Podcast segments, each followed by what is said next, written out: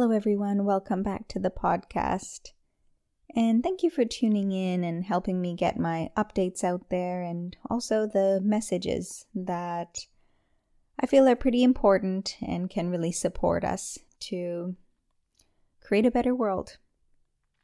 So today I want to speak about something I've been alluding to, which is how to better support people when they're sick.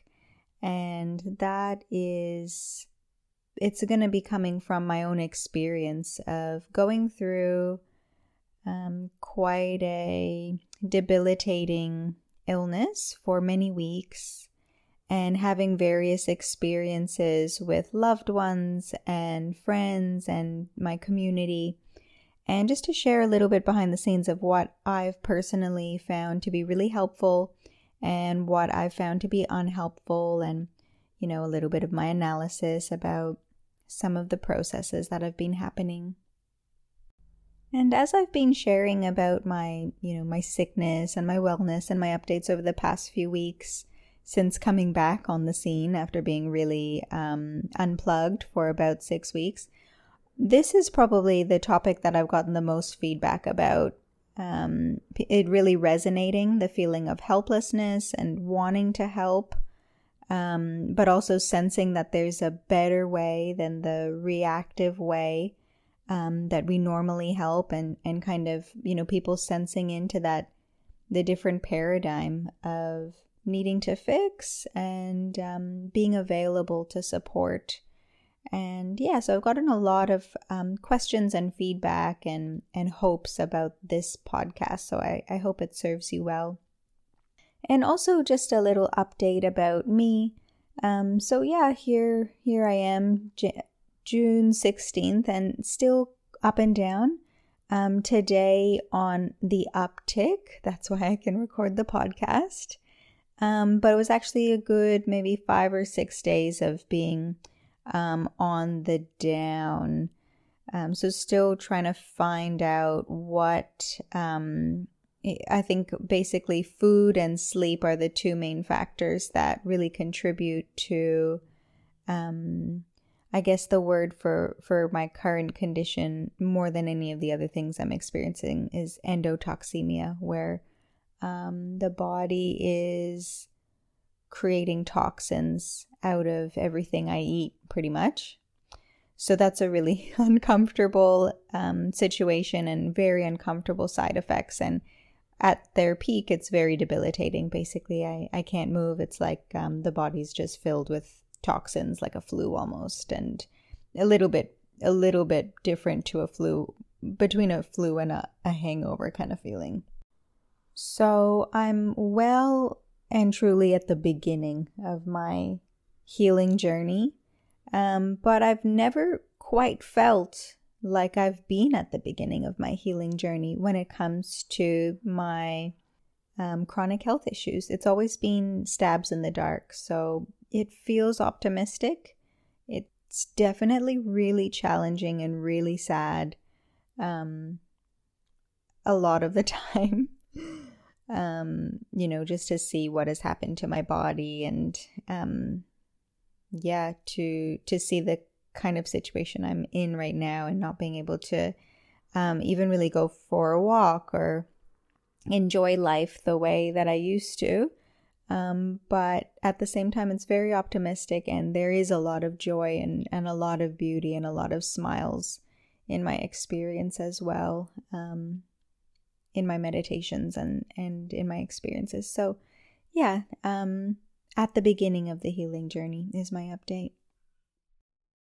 So now about how to better or, yeah, best or better support people who are sick in our lives. And what that comes down to, to me, is this idea of being trauma informed. And the word has so many meaning, meanings that it's quite diluted, and I don't want to use it in this context, but it is absolutely, for me, gets to the heart of what we need to consider. So trauma is basically, you know, um, not an event, as in the way that we're speaking about it as a psychological ex- um, condition and experience, that trauma isn't an event. It's actually just a reduced capacity to relate to life.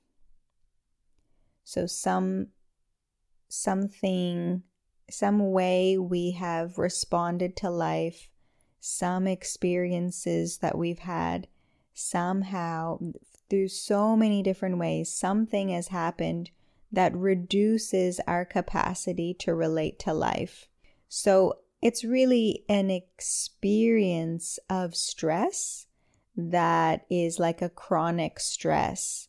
And then we have different degrees of it and different formats that it comes in. It can be more relational. It can be more from a shock experience. It can be more complex and from experiences over time. So trauma just means that we have a reduced capacity to relate to life. And being trauma-informed means understanding both the mechanisms of how that can happen, the reality of how widespread it is, and also the ways that we can support people to increase their capacity or at least reduce further harm to, to this capacity that is decreased. So under that definition, all sick people are are experiencing trauma in some ways, or sick people can be experiencing that, but really all of our communities have an experience of trauma. All of us have a reduced capacity. Okay, it's a generalization. Most people have a reduced capacity to relate to life, um, especially at different times. And then especially, it it's not always evident. So there may be weeks or months where you feel really full, but under certain circumstances, the reduced capacity that is evident in our system becomes apparent, or it shows up. So it can, this reduced capacity doesn't, isn't always apparent in every activity that we do. Um, but for a lot of people it is, I guess, in some ways. So ideally, when we want to support people, we want to be building this idea of being trauma-informed, or understanding how do people experience this reduced capacity, or how do people how are people suffering. And the reason I want to use this lens is because it takes away the rule book of the phrases we're supposed to say, the actions we're supposed to do, the behaviors, these kinds of manuals that we get through um popular culture and through social media about how to relate to someone when they're sick. You should never say this. You should always ask this. Um, this is how you support someone. So those kinds of, that manualized version about how to be helpful is the old paradigm. Actually, what we need is to be more connected ourselves and have our priority to be connected to each other. Um, someone sent me an email back about the podcast, and they were in agreement of something, and, and they used the words, or Janita had messaged, and she said, pause, sense, and respond. And really, that's the kind of approach we want to take.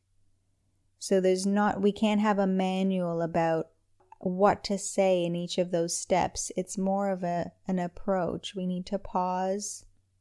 We need to sense, we need to connect, we need to pause again, and then we need to respond instead of reacting.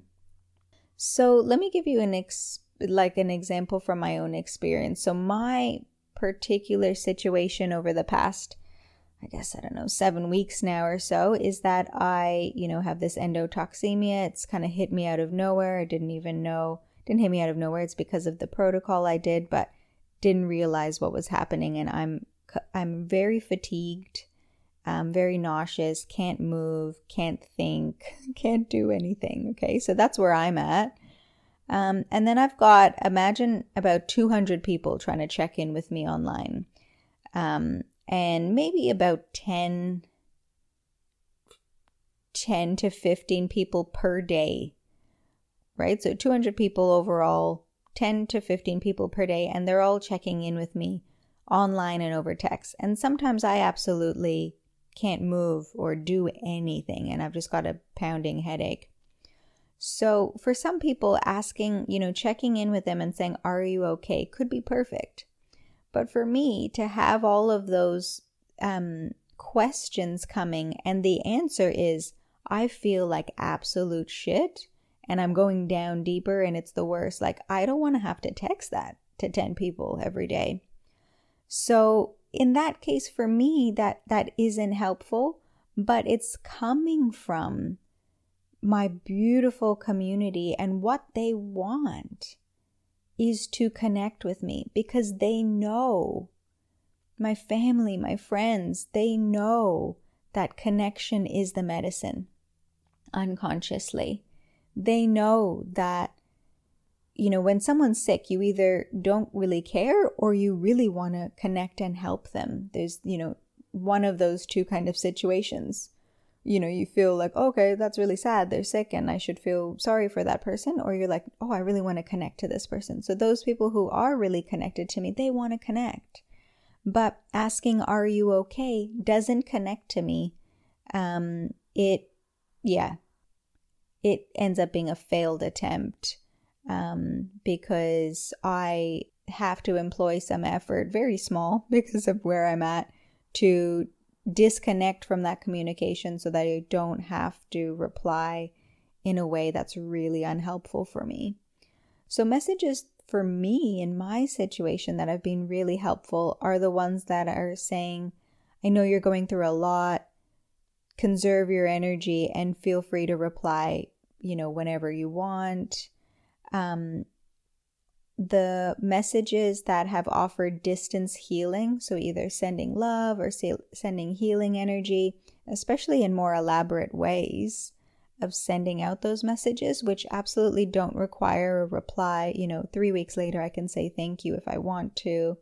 Um, and also because I did specifically ask for that online, I said, please send me distance healing. So those distance healing kind of messages have been really helpful. Offering of services and resources are also really helpful. So saying, hey, let, you know, I don't know what it is you need, if, you know, and then providing a menu. If you need me to get you groceries or cook you a meal, and kind of, you know, giving me a list of things that I can, I know that they are willing to do is really helpful. Um, the message that says, let me know if you need anything. Um, I don't know what you're willing to do. So that, you know, is another whole conversation. And, you know, if, if, if that was my, it totally depends on what the relationship is as well. So if it's someone who's a, a kind of more distant acquaintance that says that, I'm going to be less likely to start to engage and, and, um, you know, find out what it is that they're willing to do and what times and stuff. But if it's someone's close to me who is already, um, engaged in in supporting me, then, you know, let me know if you need anything. I already kind of know what it is that they're available for. Um, and, you know, things for me personally, sharing the podcast, supporting the studio, like things that actually support me are going to support me. So that comes back to that pause and sense and, and connect, and then offer and, and respond some support and, and offer some support. Um... So yeah, the messages that are, you know, drilling me with questions about what's happened, what's going on, those are are not as helpful for my particular situation. For someone else, it might make them feel connected that this person is really interested in me. So for me, when I've put out, you know, public posts and specifically said, you know, don't ask me, one thing that can help is don't ask me questions that many people are probably asking me. Then, you know, I've I've already stated what will be helpful. Um, so into the more unhelpful category, and again, this one's hard, but I'm just going to give you my own experience of this. One thing that can be difficult for someone who is unwell is unsolicited advice. And it, again, um, for me personally, I am, you know, for someone who is more trauma aware and trauma informed, it can be, um, it can be harder to receive unsolicited advice because I'm more aware that I'm being given something that I didn't ask for. And that's, for me personally, my constitution, that's something that I don't like. I don't like receiving um, things that I haven't asked for, physical um, or otherwise.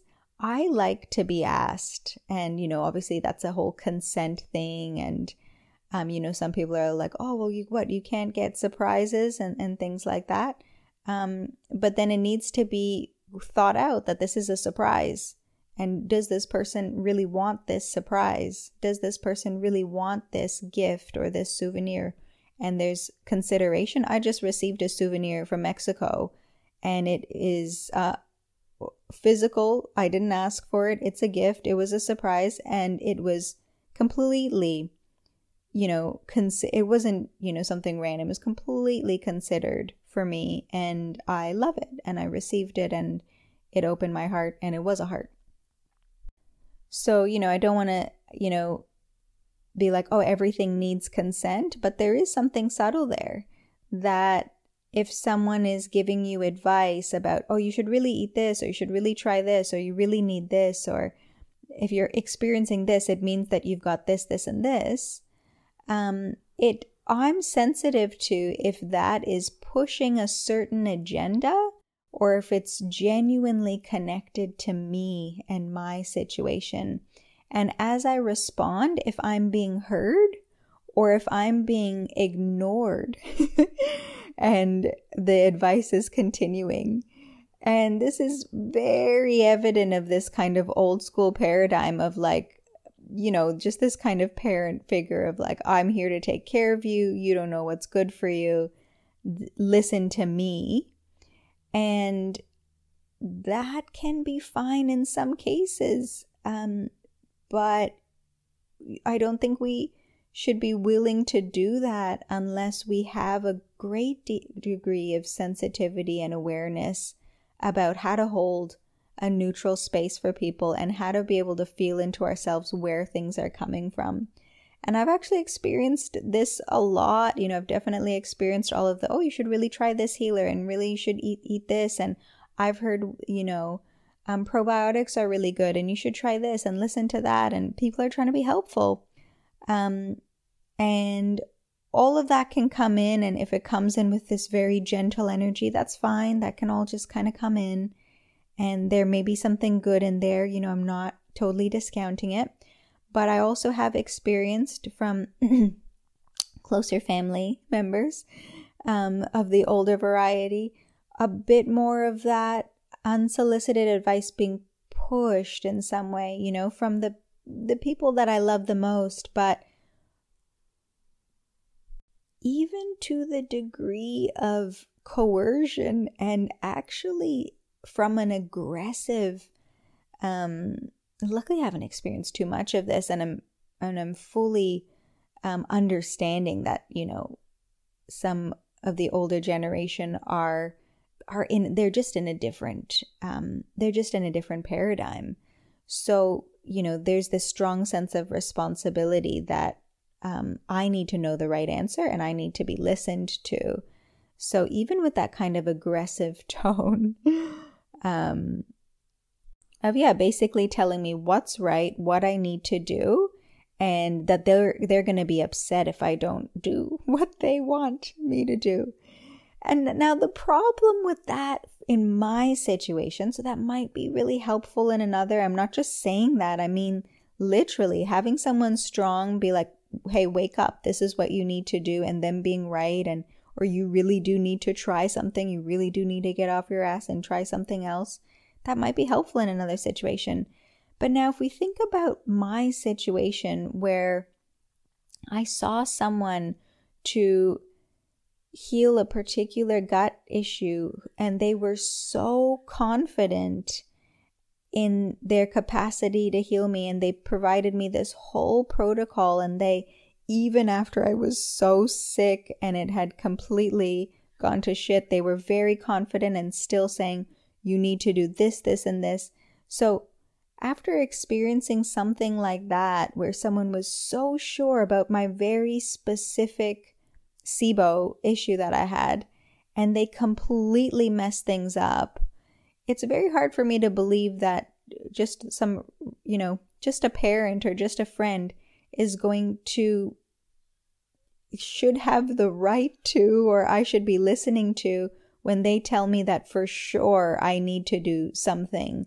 Now that I'm seeing a specialist, it kind of makes sense that I really shouldn't be listening to anyone else. And this is something I've known for a very long time, that there are a million opinions on every single supplement, food type, diet type, um, protocol approach. There's different opinions and different sides to all of it. You need someone. I've, I've been having now consults with, with a specialist who has the best idea about S I B O and also now what's happened to me since the failed protocol. And it's such a huge, complex and complete picture that any unsolicited advice is actually completely misplaced inside of this protocol, because it's so far away from what is actually happening to me. If if this other healer who was so confident could mess things up so bad, definitely people with their, you know, kind of pharmacy knowledge and, you know, people who have read blogs and articles and, and things about different, you know, oh, you should really be having probiotics, or you should really be trying homeopathy, or you should really be trying acupuncture, you should really be trying all these things. It's just, yes, I'm sure it worked for you and something could work for me, but also, I can't even move most of the time. So it's just really unhelpful to have to kind of defend against any of those more aggressive forms of unsolicited advice. And like I said, especially for someone who is more trauma-informed and, and understands the subtlety of having someone do something to you, not for you, but in order to make themselves feel better. Um, I actually had a family member tell me the other day, because I was like, look, look, I can't do that right now. I'm very interested in what you've shared. You're obviously really, really um, keen on that. And I will, you know, do that when I can. And, and actually, I need to do, I, the point is for me to feel better, not for you to feel better. And they were like, well, I'll feel better when you feel better.